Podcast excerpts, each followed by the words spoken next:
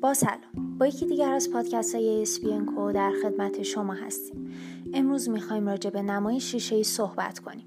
نمای شیشه ای از بارسترین نشانه ها در معماری مدرن می باشد که در اغلب شهرها و کشورهای توسعه یافته جلوه خاصی را ایجاد کردند شیشه یکی از پرکاربردترین متریال ها در صنعت ساختمانسازی می باشد و نمونه های از کاربرد آنها را می توان در درب و پنجره و همچنین نمای ساختمان ها مشاهده نمود. با توجه به سنگینی شیشه های بکار رفته در نما و وزن زیادی که به ساختمان تحمیل می کنند به همین دلیل نوع دیگری از این نماها در حال حاضر اجرا می گردد که اصطلاحا نمای شیشه کرتین وال نامیده می شود.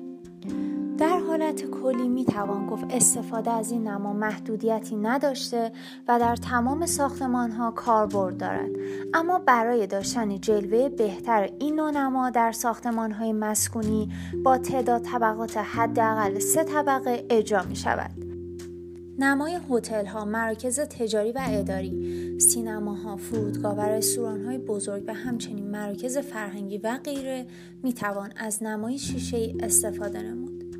سپاس از همراهی شما